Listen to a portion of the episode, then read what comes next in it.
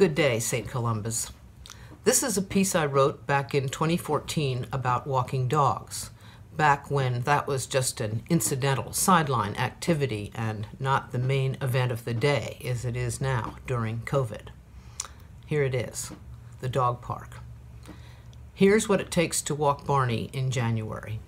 For me, two pairs of socks, tights, corduroy pants, a turtleneck, a sweater, a muffler, my husband's long loden coat with a hood, gloves, and an old fashioned black velvet muff, two plastic poop bags, electronic signal sender, and a ball. For Barney, electronic receiver collar, gentle leader collar, and leash. Once all of this is in place, we head out into the freezing afternoon for at least an hour. Barney running eagerly ahead while I steel myself for the two mile route, hoping for mild winds. Fort Reno Park is the afternoon venue, about a 20 minute walk each way. At the Alice Deal School playing fields, Barney is released into blissful abandon and races off at top speed across the snow or through the brown leaves. We work our way around the school to the wooded hill in front. Here is squirrel territory, and running dog turns into hunting dog, standing stock still, watching for a glint of movement, a rustle in the leaves, and he's off Head high, at full gallop, in great sweeping circles, he covers the hillside, never catching a squirrel, following his primal instincts. I feel intense pleasure as I watch this little brown and white dog racing across the landscape, circling back to me and off again for another round. We reach the vast hillside with a broad plateau in the center where the owners of the dogs gather, often as many as 15 dogs between 4 and 5:30 p.m. We see Patrick, who lives next door, a black and white border collie, Barney's oldest friend. We see Artie, a copper colored prancer, some rare duck hunting breed, who brings a quick, edgy enthusiasm to all the best scuffles. Aphrodite, the queen, is there, majestic and aloof in her silver Siberian husky beauty, while her aging sister Zelda creeps around, almost blind, but loyal to the owner beyond reason. Huck, a giant black and white standard poodle, bounds about, a good willed, long legged puppy, always ready for a chase. And there is Chance and Casper and Dakota and Goomba and Ruby Pearl and Max.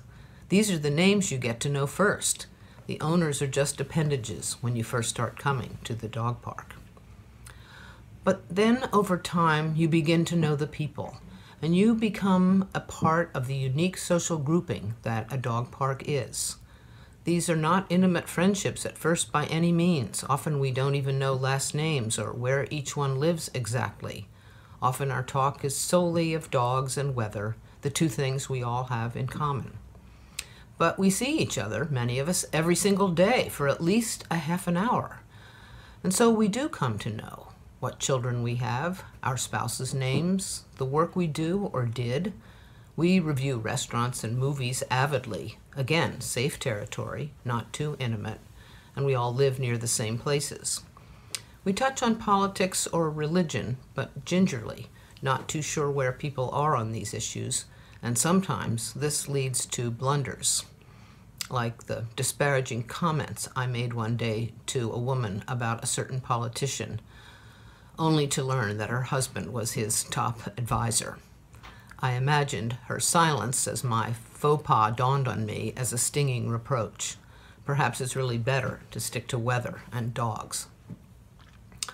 But then we learn of someone's very bad diagnosis, or upcoming scary surgery, or the loss of a dear one, and we realize that we care about each other and have been drawn into each other's lives unexpectedly simply because we come to the park.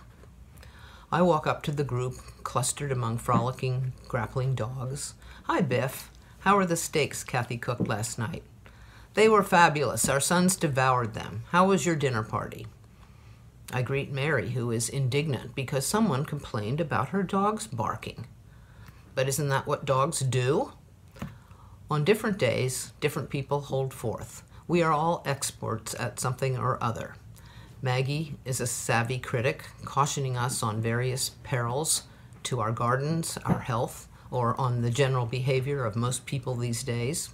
She knows how to garden better than anyone and brings us all perfectly ripe tomatoes and lettuce in the summer and beautiful big sweet potatoes in the fall. Maggie knows about raising dogs and cooking fresh food for them and the best gloves for the dog park and how to find the absolutely best bargains online or at Costco. But I also learned that she has con- some concerns about her grown son and family and is heading off to Boston to make sure all is well and Sally is worried about her upcoming knee replacement surgery. And Lucky Carol has chosen this week of sub freezing weather to lie on the beach at Nevis. Edith's tall, handsome son is interested in drama but applying to Harvard. Elizabeth's grown daughter is visiting and hates movies, keeping Elizabeth from seeing all the Oscar nominees about which we vigorously compare opinions. American Hustle, great. Inside Llewyn Davis, not so much. Remember, this is 2014. And Biff's son's classmate was one of the three Americans killed in the restaurant bombing in Kabul that year. A scathing shock to a whole community of young people have, who have grown up around here, affluent and insulated from war's aching wounds. There has been a memorial service just for the young people, full of tears and unbelief that this could happen to one of their own, one who went to school just blocks from here, one who rode crew and hung out in the family rec room. Most days, three or four of us trudge toward home together in the fading, freezing light, often with a pink and gold sunset behind us against the gray sky. The dogs continue their running and sniffing and playing. Our own conversations wind down as we return to the rest of our lives. And so we weather the seasons of these parks and their canine and human communities. They are necessary for our dogs, perhaps even more so for us. Thanks.